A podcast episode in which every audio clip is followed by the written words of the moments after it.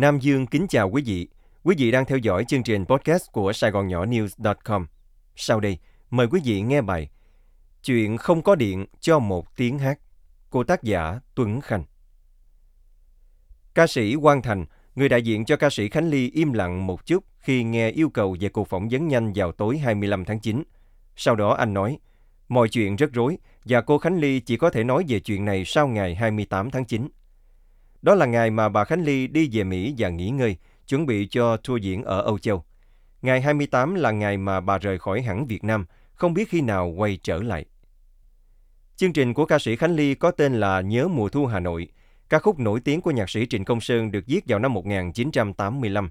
Nhưng số phận ca khúc đó cũng long đong không kém show diễn tổ chức tại Nhà hát lớn Hà Nội. Một vài năm sau khi ca khúc Nhớ mùa thu Hà Nội được đón nhận rầm rộ trên mặt truyền thông như là một sáng tác góp vào nền văn hóa của chế độ mới, nhưng bài hát cũng bắt đầu bị soi chiếu và thậm chí bị phản ứng khi đưa vào các chương trình truyền hình. Đến năm 2017, nhạc sĩ Đoàn Bổng, trưởng phòng ca nhạc Đài truyền hình Việt Nam từng tiết lộ là bài Nhớ mùa thu Hà Nội luôn bị dằn xuống bàn, soi chiếu từng câu chữ. Không ít có ý kiến cho rằng ca khúc có những ca từ nhạy cảm. Hà Nội mùa thu đi giữa mọi người, lòng như thầm hỏi tôi đang nhớ ai. Sẽ có một ngày trời thu Hà Nội trả lời cho tôi. Sẽ có một ngày từng con đường nhỏ trả lời cho tôi. Mùa thu Hà Nội tượng trưng cho mùa thu cách mạng, vậy nói mùa thu Hà Nội trả lời là trả lời cái gì? Nếu một số ca khúc trước đây bị cấm vì có ca từ nhạy cảm, thì sao ca khúc này không bị cấm? Ông Đoàn Bổng tiết lộ. Bài hát hay con người thuộc về nền văn hóa của miền Nam trước 1975 vẫn luôn bị xét lại như vậy và vào bất kỳ lúc nào, có thể là công khai hoặc thầm lặng trong nội bộ những người có quyền. Chương trình Nhớ mùa thu Hà Nội của ca sĩ Khánh Ly đã hoàn toàn không thể cất tiếng ở giữa lòng thủ đô nhà nước xã hội chủ nghĩa Việt Nam. Trong cuộc đối thoại với bà Hoài Oanh, người tổ chức chương trình đêm nhạc bị cắt điện, không có một thông điệp nào cho thấy rằng cuộc dàn dựng tốn kém đến 1,6 tỷ đồng này sẽ được tổ chức lại vào một tháng nào đó, thậm chí là làm lại chương trình Nhớ mùa thu Hà Nội vào mùa thu năm sau. Cũng trong cuộc trò chuyện này, tất cả những bất cập được nhận ra không chỉ có một lần cúp điện, mà khởi sự từ rất nhiều vụ, quanh cái tên Trịnh Công Sơn và Khánh Ly. Bà Hoài Anh nói vào buổi tối, trước ngày diễn, bà nhận được một tin nhắn của các nhân vật của nhà hát, đơn giản nói là ngừng vì cúp điện và hứa lát nữa sẽ có văn bản gửi chính thức. Vào lúc 19 giờ 10 phút, một văn bản ngắn gọn gửi tới nói về chuyện khó khăn chung của việc cúp điện lúc 21 giờ, ngay vào ngày đã có lịch diễn. Sau khi đọc thấy câu đề nghị lùi lịch diễn sang thời gian phù hợp, những người trong ban tổ chức đã thay phiên nhau gọi cho tất cả các quan chức của nhà hát lớn, cũng như những người có trách nhiệm trong Sở Văn hóa tại Hà Nội. Nhưng điều kỳ lạ là điện thoại của tất cả những nhân vật có trách nhiệm như đều bị cùng cúp điện. Em rất sốc. Nếu như thật sự chương trình của chị Khánh Ly có vấn đề gì thì từ đầu đừng cấp phép. Đằng này mọi thứ diễn ra êm đềm nhưng rồi lại có chuyện xảy ra mà em phải nói là lãng xẹt. Bà Hoài Quanh nói. Báo chí ngay trong đêm 23 tháng 9 cũng biết chuyện và các phóng viên đổ xô đến để ghi lại câu chuyện quái đản này. Có thể thấy rõ là trên văn phong, nhiều phóng viên cũng bất bình thay cho ban tổ chức và đặt những câu hỏi như ai sẽ chịu trách nhiệm cho chuyện này.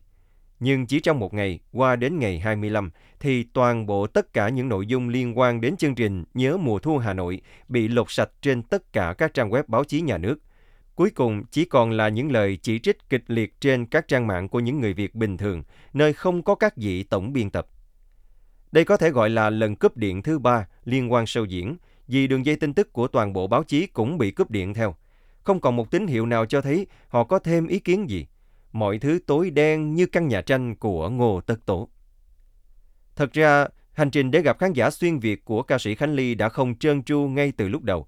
Khởi đầu với bài hát Gia tài của mẹ ở Đà Lạt và sau đó lần lượt là những show bị hủy, đều có những trục trặc mơ hồ, tương tự như câu kết trong công văn.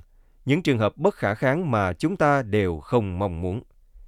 Dĩ nhiên, nếu vì lý do đột ngột kiểm tra thiết bị điện cao thế của nhà hát lớn, những người quản lý nhà hát vẫn có thể du di được thêm 24 tiếng đồng hồ, nhưng bất khả kháng lệnh của ai đó thì lại là chuyện khác.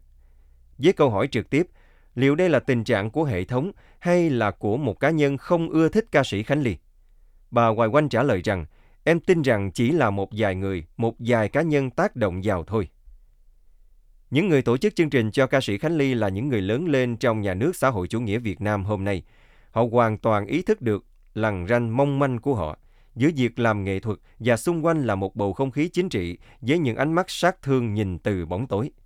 Thế nhưng với niềm tin là cứ làm đúng theo pháp luật thì họ có thể dựng bước và làm được những điều mình muốn. Theo suy nghĩ của ban tổ chức, khán giả Hà Nội hôm nay sẽ có dịp thưởng thức tiếng hát của một ca sĩ nổi tiếng của miền Nam bằng xương bằng thịt, chứ không phải qua những ký ức về cassette tape mở khe khẽ trong thời chiến tranh. Vì vậy, trong số khách mời của show diễn, có nhiều quan chức ở phía Bắc cũng hẹn đến tham dự. Đùng một cái, suốt cả đêm 23 qua đến 24 tháng 9, các thành viên ban tổ chức đã phải thay nhau hối hả gọi điện cáo lỗi với tất cả những người đã có vé, trong đó có những quan chức, mà có không ít người đã bày tỏ sự sửng sốt vì thủ đoạn cướp điện rất trẻ con này.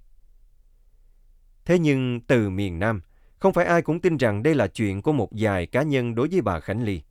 Từ khi về Việt Nam biểu diễn từ năm 2014, ca sĩ Khánh Ly chưa lần nào được chính thức vào trung tâm Sài Gòn để trình diễn, vì những lời thề quyết tâm đầy tính tập thể, giữ không cho Khánh Ly được hội ngộ với vùng đất lịch sử và con người mà bà đã thành danh.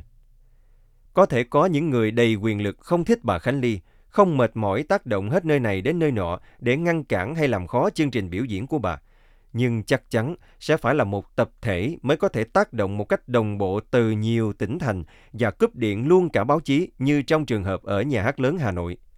Tư tưởng chống diệt trở lại của Khánh Ly hay bất kỳ văn nghệ sĩ miền Nam nào đã từng ra đi sau tháng 4 năm 75 vẫn âm ỉ và tiếp diễn. Do đó cũng là mâu thuẫn dằn xé trong các chính sách gọi là mở cửa, hòa hợp dân tộc đã bị lợn cợn khó ăn với những món nợ cũ của phía chính trị cực đoan.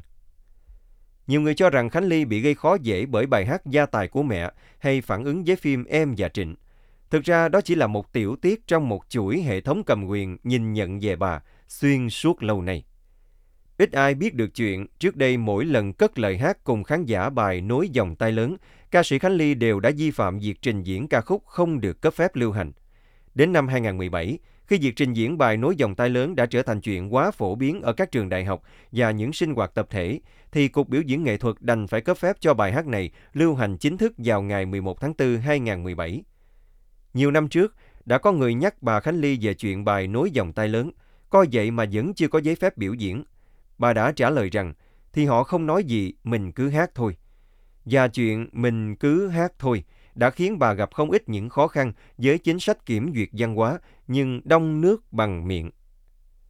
Trong những lần phỏng vấn hiếm hoi và lắng nghe sự trả lời chân thành từ bà, ca sĩ Khánh Ly đã nói về chuyện không ít những lời đâm đặt ác ý trên báo chí nhà nước về bà, kể cả chuyện bà ra đi khỏi Việt Nam vì bị ép buộc chứ không phải tự mình.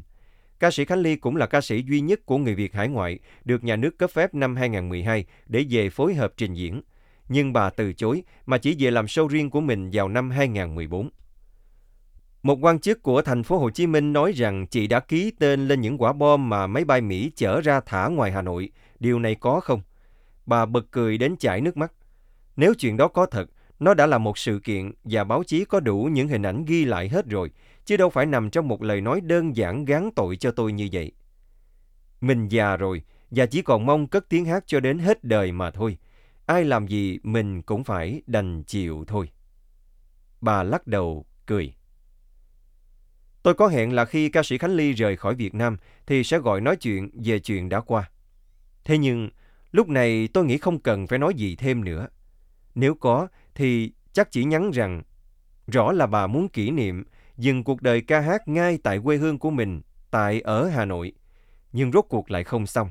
Và như vậy, biết đâu cuộc đời nghệ thuật của bà lại phải tiếp tục cho đến khi lòng tự trọng của những người có quyền ở Việt Nam có lúc được sáng đèn.